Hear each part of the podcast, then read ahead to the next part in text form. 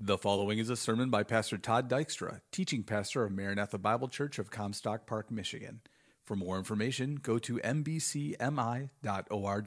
Please open your Bibles and meet me in John 21. We're not going to be saying that much longer. In fact, next week, believe it or not, is the final message in the Gospel of John. Why are you cheering? Why, why is this such don't know if you're happy or excited or what, but is our final message. We may do a review of some sort after, after that, but we are down to our last message or two in this wonderful gospel. And so next week we are going to finish John chapter 21. Julie Theory is going to be here next Sunday. And she is bringing two of the kids with her from Tenerife, Spain. And she's going to be worshiping with us and we'll get the fellowship with her and hear what's happening over in Spain. And so I know you're looking forward to that.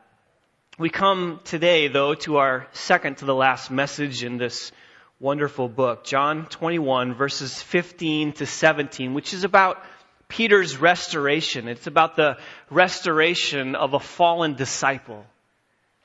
It's one of the most encouraging passages of Scripture I believe that there is. It's about the mercy and compassion of Christ to restore a man who's been living with some incredible regret and has a bunch of if onlys going through his head. I want to ask you a question this morning. Do you have any of those? Do you have any if onlys in your life right now or senses of regret?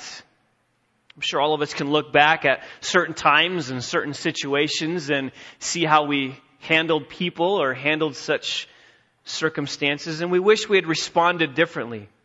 As I was preparing this week and studying this passage, I was thinking about a number of instances where I, I could and should have done something different. I should have been more gracious to someone in a certain situation. I should have been more kind. I should have been more patient. I should have said something when I didn't say something, or I should have not said something when I did say something. All of us have regrets all of us have some if onlys in our life. If only we had handled this differently. If only we had said something differently. If only we had been more gracious. I'm sure you can all think back and come to a point where you can remember some of those in your own life. There are a number of different categories of regret. There are those kinds of regret that were particularly shameful or embarrassing for us. There are circumstances that I'm sure you can look back on and think about, and when you think about those circumstances, they are particularly shameful to you or embarrassing or you're ashamed as you think about those things and it brings you a profound sense of regret. There's another category of regrets, and those are those things that you, you did to hurt someone, either intentionally or unintentionally. Those circumstances where a word improperly spoken or an action towards a certain person has brought them great hurt. There's another category of regrets, and it's those things that you did not do, but are now looking back wishing you had done. You wish you had said something to that person, or you, you wish you had shared the gospel at that moment. Things that you had not done, but looking back now wish you had. All of these situations and many more can bring us a, a profound sense of regret and can cause us to say, if only I had done something different or said something different. This is the nature of regret. Regret causes us sorrow. Regret causes us sadness. Re- regret causes us to, to grieve over how we responded in a certain situation. It brings a sense of guilt and shame. And the curious thing about regret, I was thinking about this this week, the curious thing about regret is it seems spiritual to be regretful, right? It seems like the right thing to do to be a person who has lots of regret. And so it seems like the more regret we have, the more spiritual we are, the more godly we are, the more that must please God if we have more regrets. Many of us may even think that if we forget those things we regret or move on from them, then we're acting like they were no big deal in the first place. And so it actually seems right, it seems good, it seems glorifying to God if we actually have regret we think it's our duty sometimes to be regretful. We're going to learn today as we go through this account in the Gospel of John that the glory of the Gospel and the joy of knowing the Lord Jesus Christ liberates us from regret. It frees us from the shackles of regret. And the gracious mercy of the Lord Jesus Christ can release us from the weight of those regrets that have weighed heavy upon us for months or even years. In fact, we can even go as far as to say that it is God's will for us not to be those kind of people who labor and bring up past regrets. It's God's will for us to jettison past regrets and be free from those things that weigh us down and move ahead in His grace and His mercy. I believe that you see this lesson learned throughout the scriptures. There are many who in the scriptures who, if you look at their lives, you would say that they should be people of regret. Think of King David. David was a man who sinned greatly with Bathsheba led to adultery, the death of her husband, the death of their child together. And not only that, years later, he numbered the people which caused the death of 70,000 Israelites. And if a man should have regret, he should. And yet, as you read his writings, as you read about his life, as you read the Psalms, you don't get a sense of, of regret. And certainly he knew that there were things wrong and he repented of those things, but he didn't live in the past. He didn't live under the weight of those past regrets and let those define him. He came to know God's restoring grace and God's restoring mercy. Think about Paul. Paul actually killed Christians. Paul, Paul made it his aim and his ambition in life to see that Christians were arrested, imprisoned, and killed.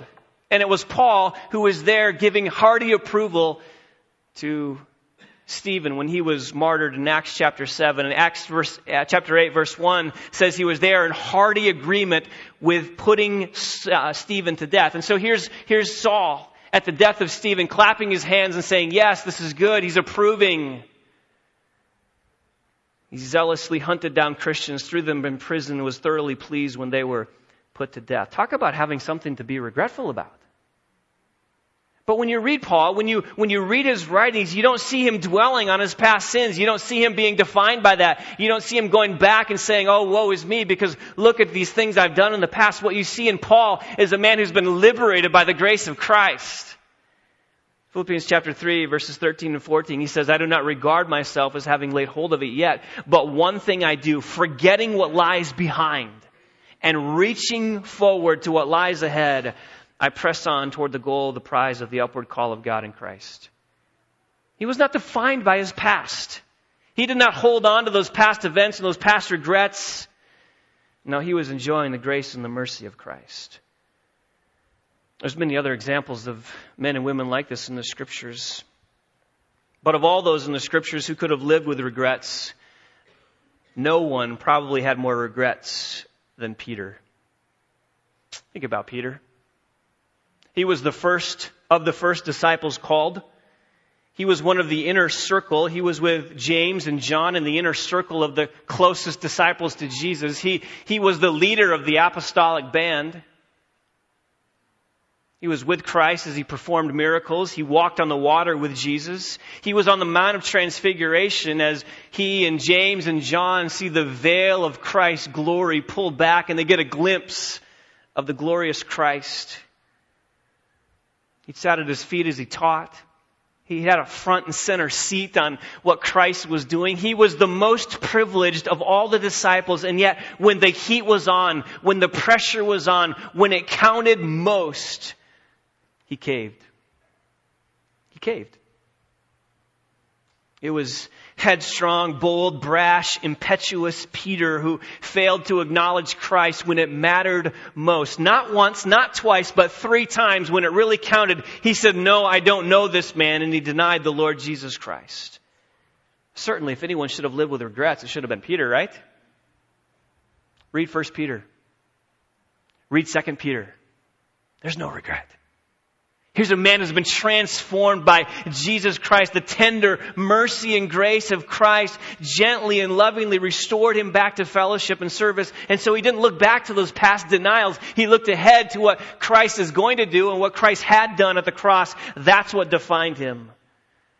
And so this is the benefit and the joy of knowing Christ. To be graciously restored when we fail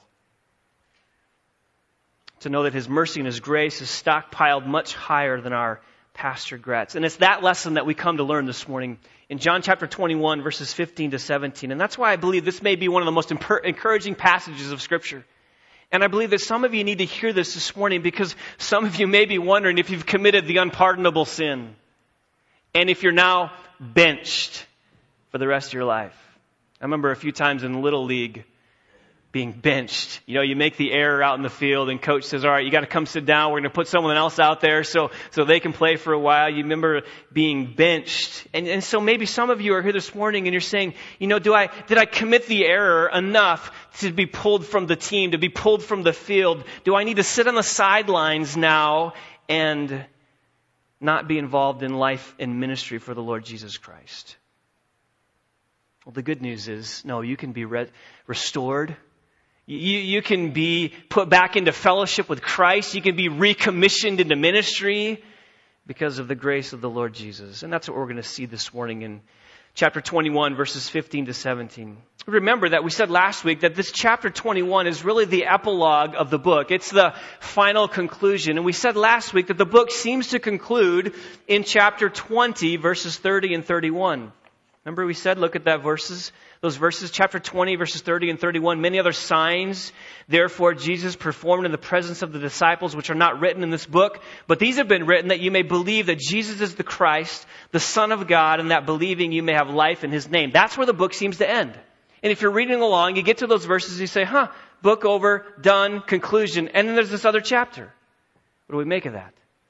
Some have said it's not, it's not really there because John wrote it. Someone added it later or it doesn't belong here. But really, when you think about it, there are a number of loose ends that need to be tied up before you conclude this book.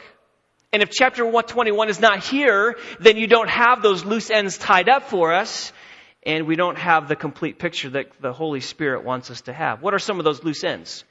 Remember, we said one of those was what happened to the disciples after Jesus rose from the dead and then ascended to heaven? Did he still care for them? Did he still provide for them? Did he still meet their needs? And the answer to that question is yes, absolutely. He did. We looked at that last week in verses 1 to 14 as Christ tells them to throw the net over the side of the boat. They get a huge catch of fish. and They drag it in. And the lesson is yes, Christ does still provide for his people. Another loose end that needs to be tied up is what would happen to the Apostle John. There was a rumor floating around that he would live till the second coming. Did that really happen? Did that really take place? Did he really live that long? Well, he's going to answer that question for us in chapter 21 at the end of the chapter. So you got to come back next week for the rest of the story. There's another loose end that needs to be tied up. What about those things that Christ did which are not described for us or contained in this book? There's many other things. What about those things? Well, John's going to answer that question for us next week. There's another loose end that needs to be tied up. Maybe one of the most important loose ends that need to be tied up before this book concludes, and it's this. What about Peter? What about Peter?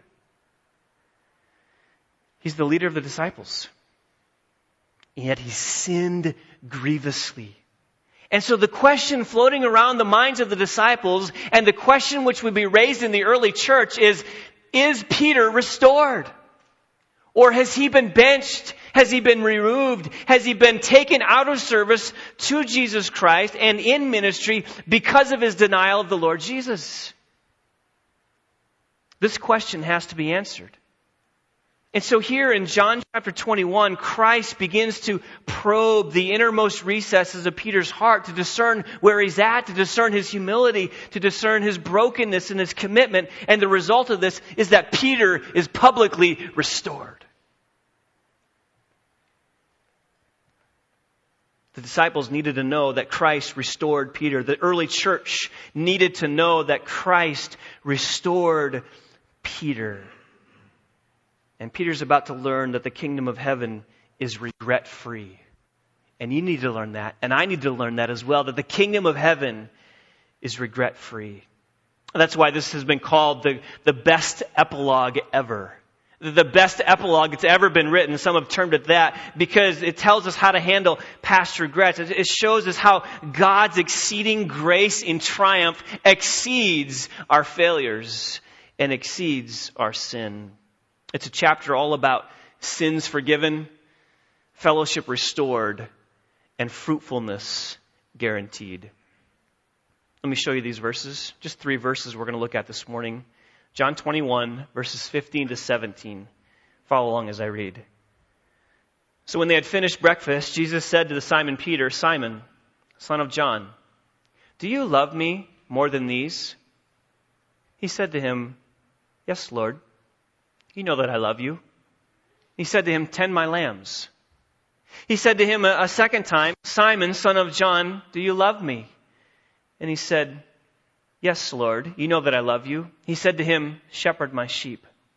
He said to him a third time, Simon, son of John, do you love me? Peter was grieved because he said to him the third time, Do you love me? And he said to him, Lord, you know all things. You know that I love you. And Jesus said to him, Tend my sheep. There's two lessons I want to show you this morning.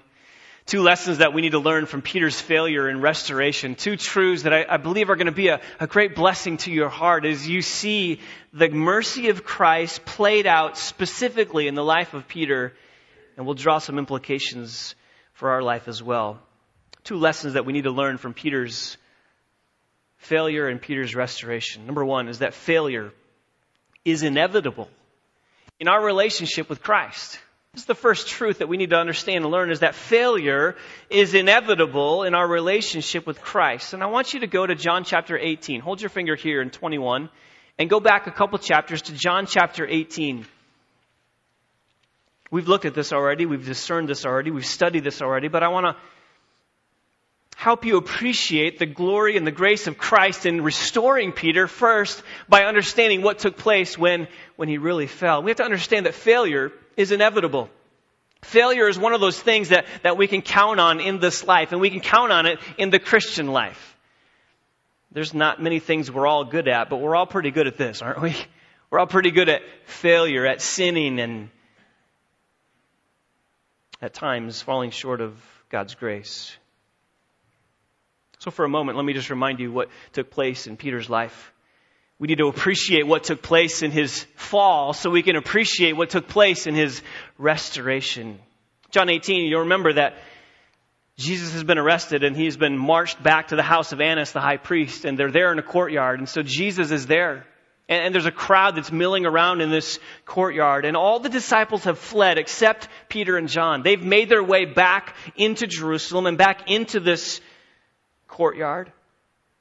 And it was there in the middle of the night, hovering around this charcoal fire in the crisp night air that Peter sinned grievously. You remember it. Look at verse 15, chapter 18, verse 15. Simon Peter was following Jesus, and so was another disciple, that's John. Now that disciple was known to the high priest and entered with Jesus into the court of the high priest, but Peter was standing at the door outside. So the other disciple who was known to the high priest went out and spoke to the doorkeeper and brought Peter in. And so you can imagine this scene, can't you? Here's, here's Jesus in the courtyard with all the temple people and the temple guards and Peter and John come up and John gets, gets let in.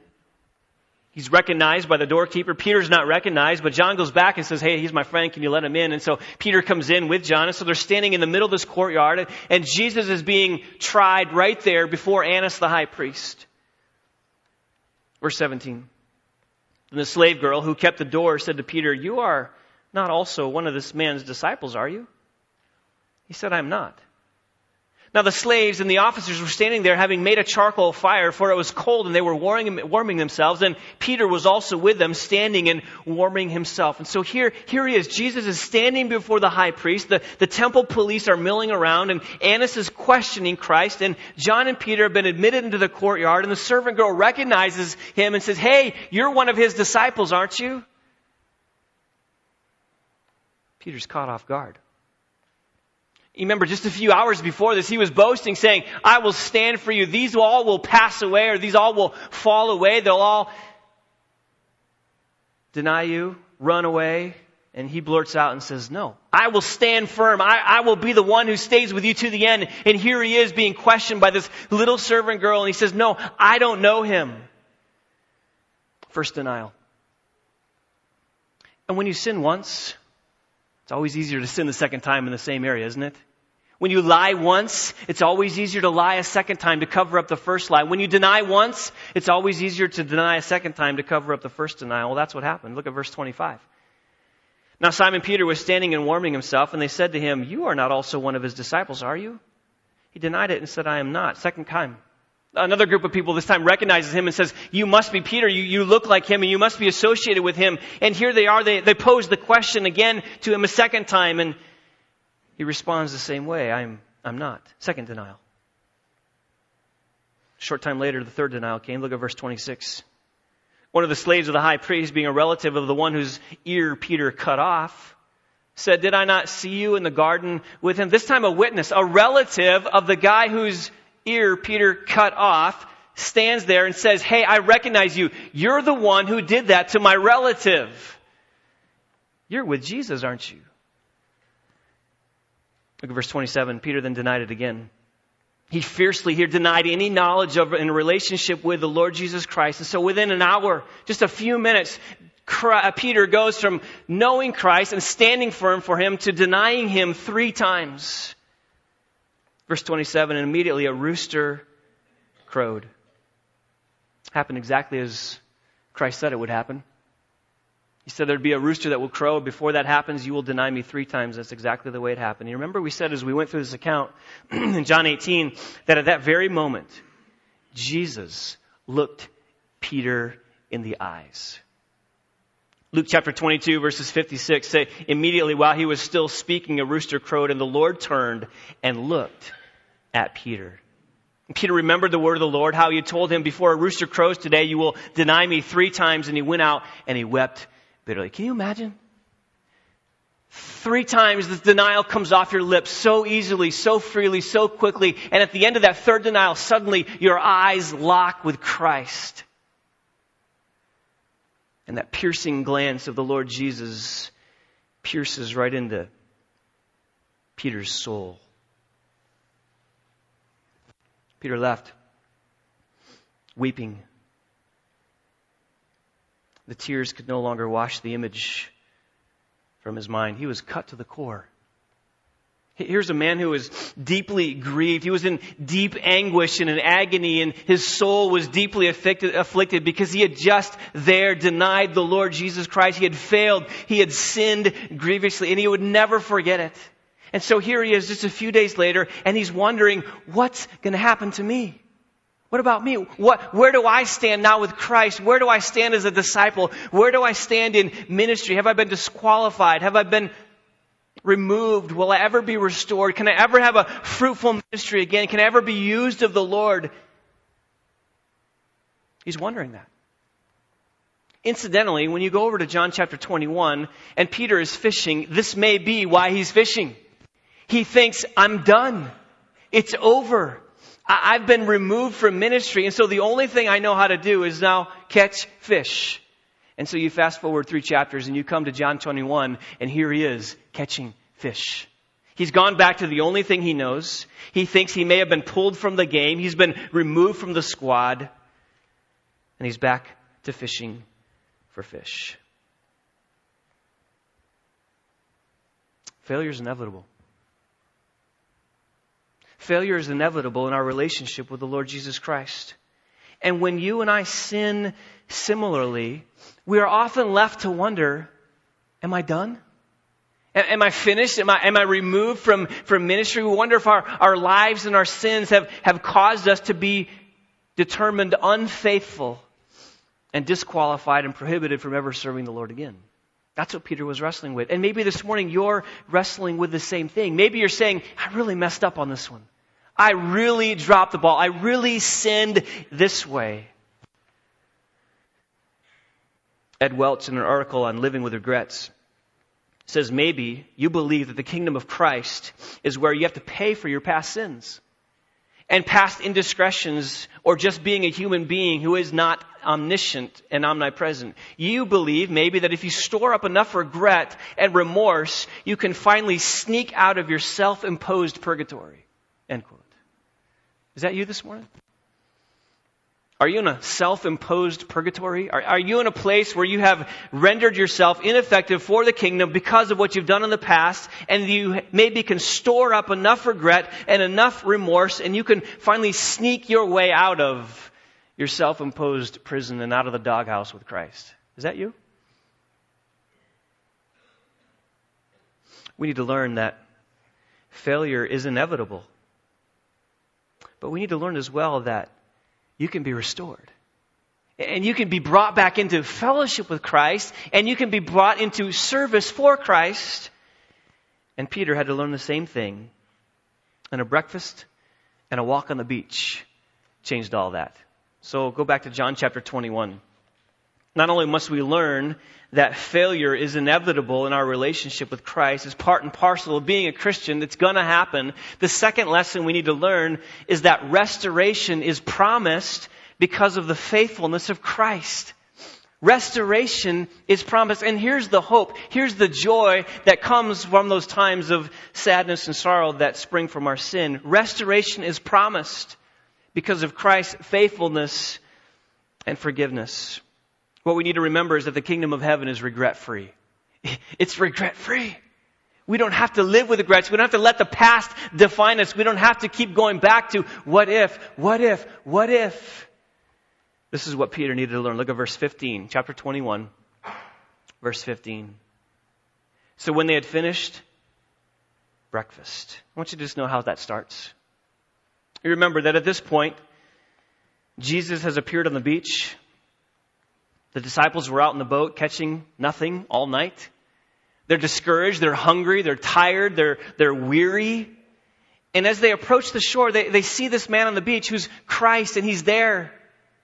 And Jesus begins preparing for them a, a breakfast, a meal. And one of the purposes of this breakfast was to demonstrate to Peter fellowship and acceptance and restoration. Look at verse 9, up in chapter 21, verse 9. So when they got out of the land, they saw a charcoal fire already laid and fish placed on it and bread. Now remember we said that there's two charcoal fires in John. Only two places it's mentioned. The first charcoal fire is where Jesus is being tried by Annas and Peter denied Christ at that first charcoal fire. You fast forward a few chapters and you come to the second charcoal fire in the book of John and here Peter's restored. And so here, here's Jesus on the beach, making breakfast. Verse 13, look what it says. Jesus came and took the bread and gave it to them and the fish likewise. And so here's the, here's the creator of the universe making breakfast. The cool thing is he didn't have to go fishing for fish, did he? He just made his own. And when you're Jesus and when you're the creator of everything, you don't have to go fishing. You could just make your own fish and your own bread and have it right there. And that's exactly what he did. So here's the risen Christ on the shores of the Sea of Galilee. He's called the disciples in. There's a fire burning on the beach. Smoke is ascending from this fire. I wonder at this point what Peter was thinking. I mean, put yourself in Peter's shoes. Just, just a couple days before, he's, he's denied Christ. And still burning in his mind is the question, what happens to me now? I've really blown it. I fled when Christ was crucified. I followed for a, a little while and then I denied him. I, I, now I've gone back to fishing for fish instead of fishing for men. What happens to me? So here Jesus invites them to breakfast. And I think here Peter, Peter starts to get a glimpse that he's going to be restored that he's going to be brought back into fellowship with Christ. And the message is unmistakable. Peter, you're cleansed, you're forgiven, you're a friend, you're restored because let me invite you to a meal. This is what he needed to learn. And he needed to be restored not only to Christ, but also to the disciples. And he needed to be restored publicly in order that the church would know without a doubt what Jesus thought of Peter. So here he is, sitting at this fire with Jesus and the rest of the disciples. He's probably still ashamed, filled with regret, his, his mind swirling with what ifs and if onlys and, and what if, if I had responded this way? Christ wasn't finished with Peter yet. He, he's still got some questions. He, he's still got to probe a little bit in Peter's heart. And this is what the Lord Jesus does. He begins to ask some questions. He begins to open up Peter's heart so Peter can see what was actually there. And so when breakfast is over, Jesus singles Peter out. Look at verse 15. So when they had finished breakfast, Jesus said to Simon Peter, Simon, son of John, do you love me more than these? He said to him, Yes, Lord, you know that I love you. And he said to him, Tend my lambs. Now, this is the first exchange in Jesus' questioning of Peter. And I want you to notice there's a question by Jesus, a response by Peter, and a charge by Jesus then to continue in ministry. And that scene plays out two more times. Look at verse 16.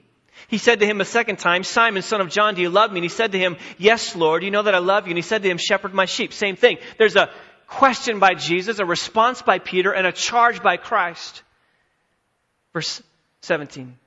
He said to him the third time, Simon, son of John, do you love me? Peter was grieved because he said to this, to him this the third time, do you love me? And he said to him, yes, Lord, you know that I love you. And Jesus said to him, tend my sheep. Question by Jesus, response by Peter, charge by Christ. Why is that important? Listen, three denials require three restorations. Three denials by Christ uh, of Christ by Peter, three restorations of Peter by Christ.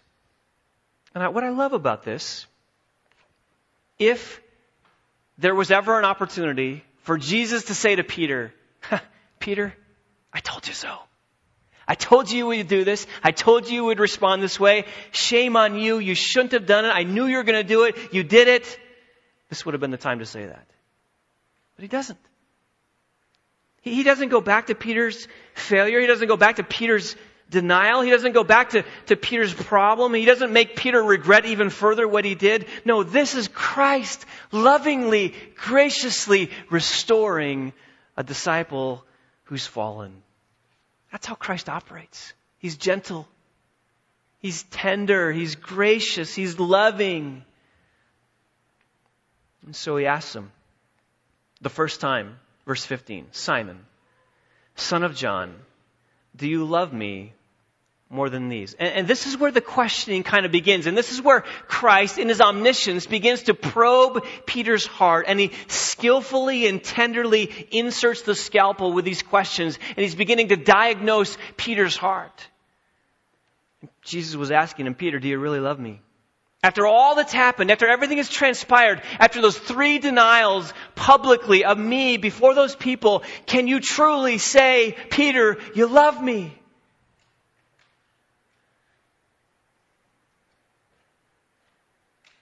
John doesn't tell us, but I have to imagine at this point, Peter's heart starts racing, right? Stomach starts churning. His eyes filled with tears. This was a, this was a tense moment.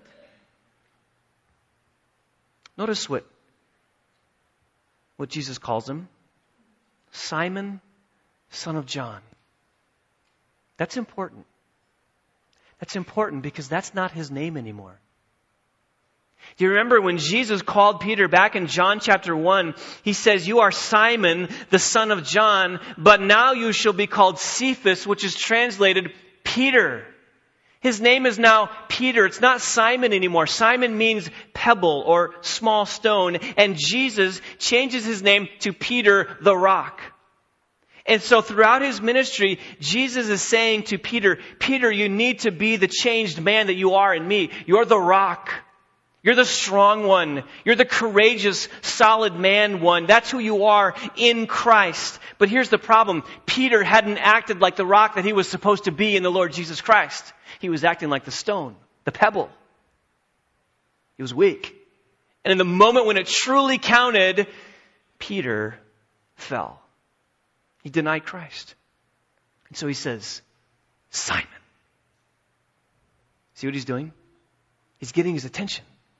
He's calling Peter's attention to his own weakness and he's saying, Peter, you need to remember that I changed your name to rock. That's how you're to live. That's how you're to conduct yourself. But you've been acting recently like Simon the Pebble. He's doing this lovingly, graciously, helping to discern Peter's heart. And so he says, Peter, do you love me more than these? Now, what are these? Have you thought about this? What does he point to when he says, Do you love me more than these? There's a number of different interpretations as to what he's referring to. It could mean, Do you love me more than you love your fellow disciples? That's one possible possible interpretation. Do you love me more than you love Nathaniel? Do you love me more than you love John? Do you love me more than you love Thomas? That's possibly what he's saying. It could also mean, do you love me more than these things? And at that moment he points to the boat, the fish, the net. He says, Peter, do you love me more than fishing? Because that's what you've gone back to. You've gone back to the nets. You've gone back to your profession. You've gone back to what you're comfortable with. Do you really love me more than what you're good at? Do you love me more than your fishing occupation, your career, your vocation? Do you love me enough to say goodbye to all of it? It could also mean, do you love me more than these other disciples love me? You remember Peter, just a couple days before that, had said, Lord, why can I not follow you right now? I will lay my life down for you. Mark chapter 14 verse 29, Peter said to him, even though all may fall away, I will not. What's he saying? He's going to say at that point, I love you more than these guys love you. I love you more than John. I love you more than Nathaniel. I love you more than Thomas. I love you more than any of these guys. And if they fall away, fine, but not me. The very thing he boasted about, though, was not what he did. He fell. He denied Christ. And so Jesus may be saying, you, you claim to love me more than these other disciples, but do you really? Do you really? In light of all that has happened since your boast, Jesus may be here asking Peter if he still thinks that his love for Christ exceeds that of all others. Those are all possible interpretations of what Jesus is asking. It may be all of those things. Bottom line, Jesus was asking Peter, Are you committed to me? Do you love me, Peter? You've said it. You've boasted about it. You've proclaimed it. Do you love me? See what Christ is doing here? He's, he's, probing into Peter's heart. He's evaluating his level of commitment and his degree of love for Christ.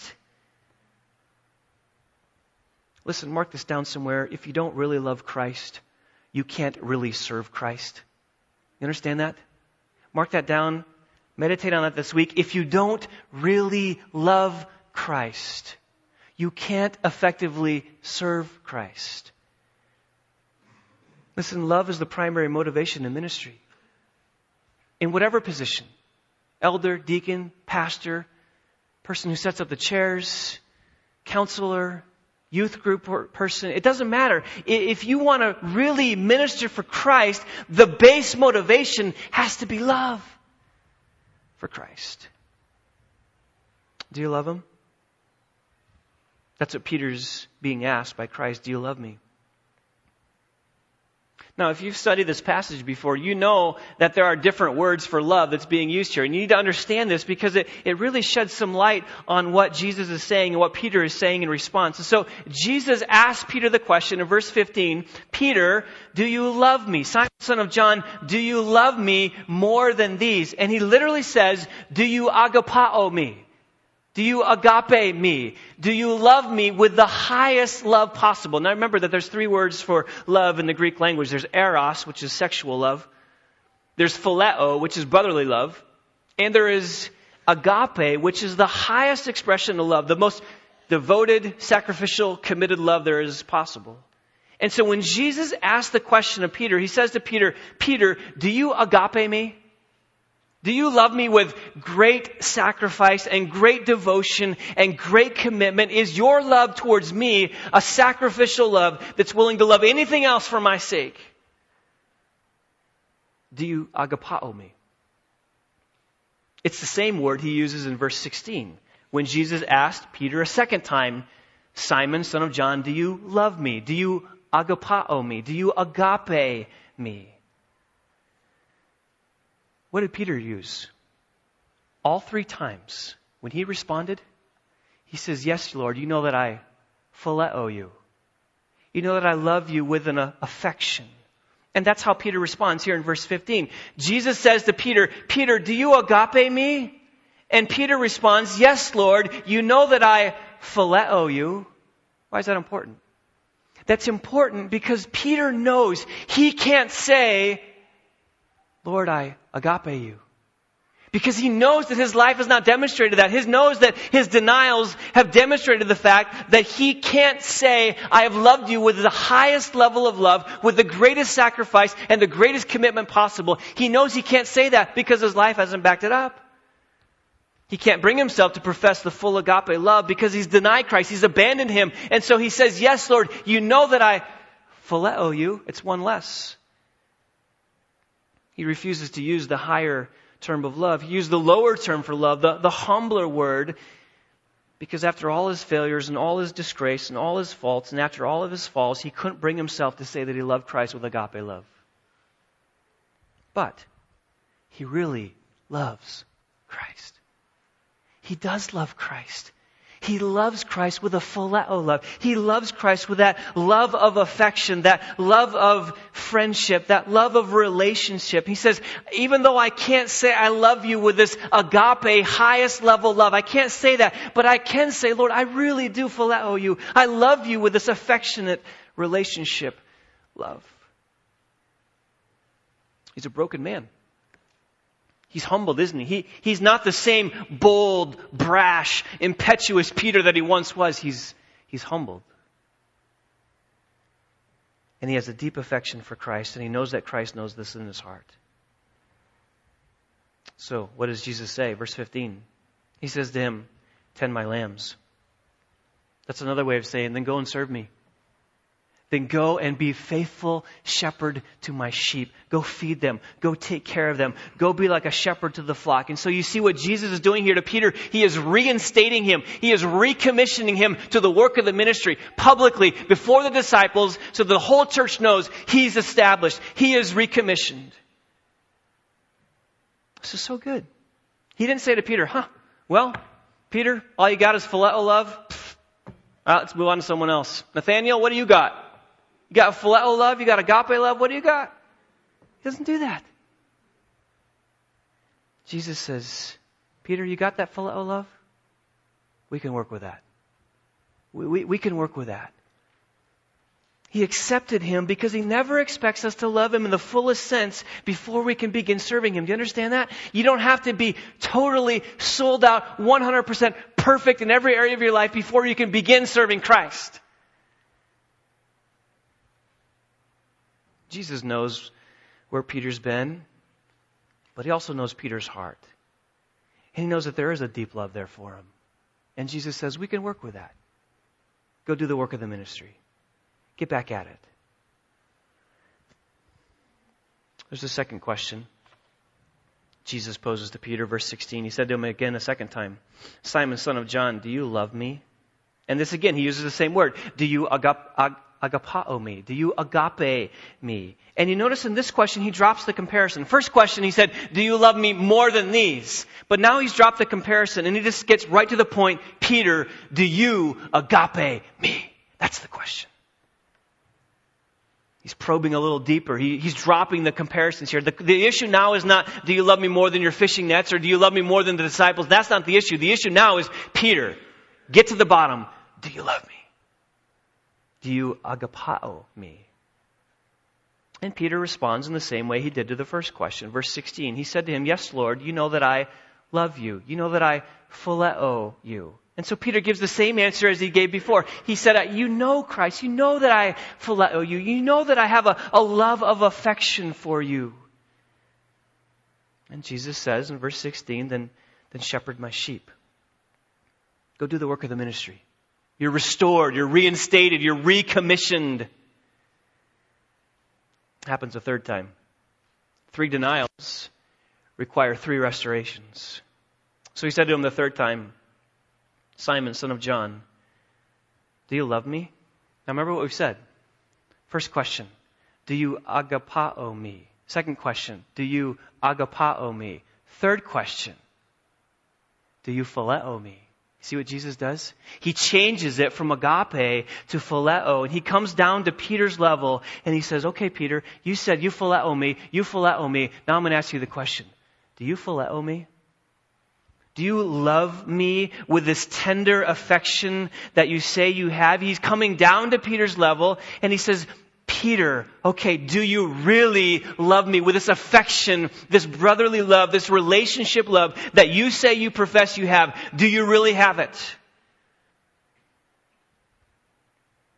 Peter was grieved. Look at verse 17. Peter was grieved because he said to him the third time, Do you love me? Why is he grieved? He's grieved because he's had to ask him the question three times, but he's also grieved because he's changed the word from agape to phileo. And what he's doing is calling into question Peter's level of love for Christ.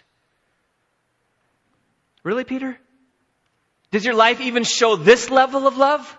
Because up to this point you've denied me and now you've gone back to fishing for fish. Do you really phileo me? Because I hear what you're saying, but does your life demonstrate it? That's why Peter's grieved. Because Jesus is getting to his heart. He's getting to the very part of his soul. And Peter's cut to his heart and he's grieved.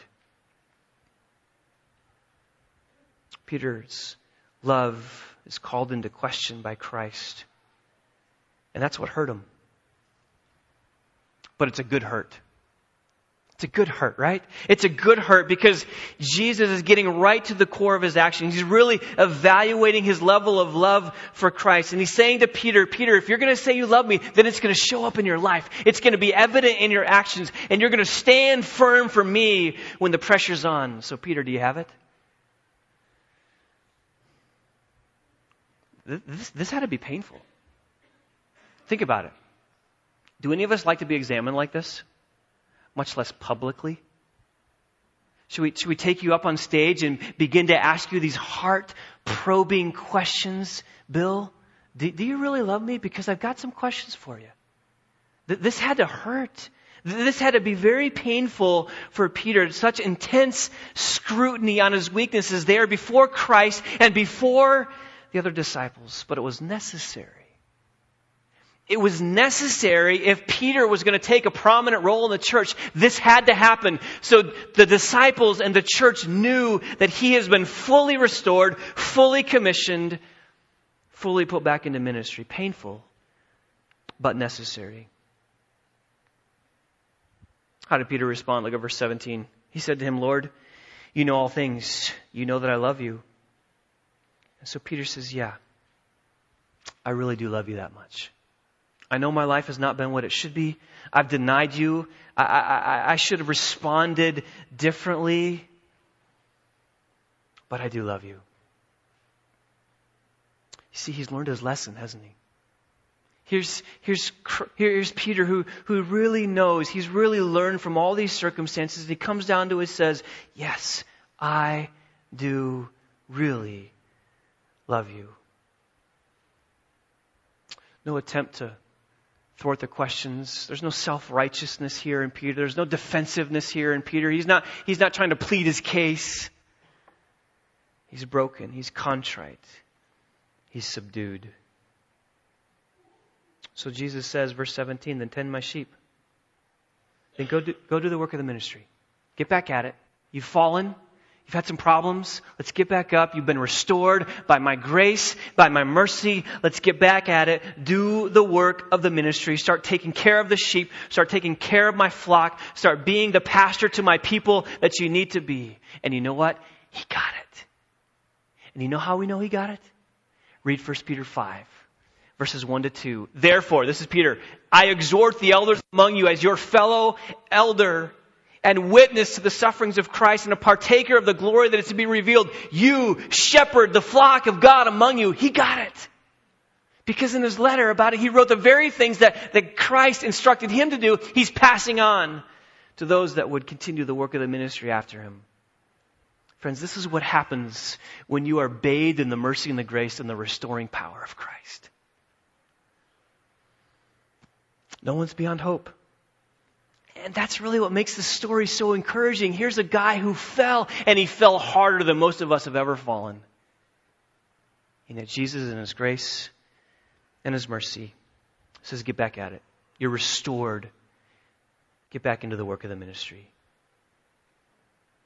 Some of you this morning are in Peter's shoes. You've been disloyal to Christ. You've been unfaithful to Him. When, when put to the test, you've, you've failed and you have regrets. You have regrets as you look back on your life. You have regrets about how you treated people. You've, you've had regrets about those times in your life where you've backslidden. You've, you've had regrets about missed opportunities for the gospel. You, you have regrets about failed service for Christ. And maybe you're here this morning and you put yourself in that self-induced purgatory and you're kind of flogging yourself with self-induced regret and you're saying, maybe if I just do this enough to myself, maybe if I just live with regret long enough, then, then I can kind of work my way out of this self-imposed prison of regret. That's not the way it is in Christ's kingdom. That's not how it works. You go to Christ. You go to the cross and you find there forgiveness. You find grace. Find mercy. Your ministry's not over. You're not done. You're not benched. You're not on the sidelines for the rest of your life. Get back at it. Go to God in His grace and His mercy and His forgiveness. And you can have forgiveness granted, fellowship restored, and fruitfulness guaranteed. Here's the bottom line question. The real question is, do you love Christ? That's what counts. When it comes to the issues in your life where you feel like you've failed, you go to the cross because the cross is the means of the gospel. It's the means of grace. And grace flows from the cross for salvation, for sanctification, and for restoration. And the biggest question now is not, what are you doing to pay for your regrets? The biggest question is, do you love Christ? Do you really love Him? And if you do, then you're going to be busy about the work of the kingdom. You're going to get back at it. You're going to get back in the game. You're going to say, all right, I'm in. I'm all in. I'm fully committed. I really love Christ. And because I love Him, I'm going to be there. I'm going to be serving. I'm going to immerse myself fully in the work of the kingdom. Is that you? If Christ met you on a beach, made a campfire, and served you breakfast, and asked you the question, do you love me? What would you say? It's the one basic qualification for serving Christ is love for Him. Do you have it? Father, we thank you for the grace that you've shown us in this passage. Lord, we're all Peter. We're, we're all like him. And every single one of us here this morning has regrets. Every single one of us can look back in our life and we can lament the ways that we've failed you. We can lament the, the, the times and the occasions where we have fallen short of your glory, when we've sinned, when we've fallen hard. But Lord, there's grace. Grace through Christ. Grace to be restored. Lord, for those who are here this morning who are weighed down by the weight of this regret, encourage their hearts. Restore them to full fellowship with you, with the body of Christ. Lord, let us say with Peter, we really love you. We love you deeply. We love you fully. We love you with a committed devotion that can only come from those who are gripped with what we once were without Christ and what we are now in Christ. Thank you for grace and mercy. And it's in your name we pray. Amen. The following is a sermon by Pastor Todd Dykstra, teaching pastor of Maranatha Bible Church of Comstock Park, Michigan. For more information, go to mbcmi.org.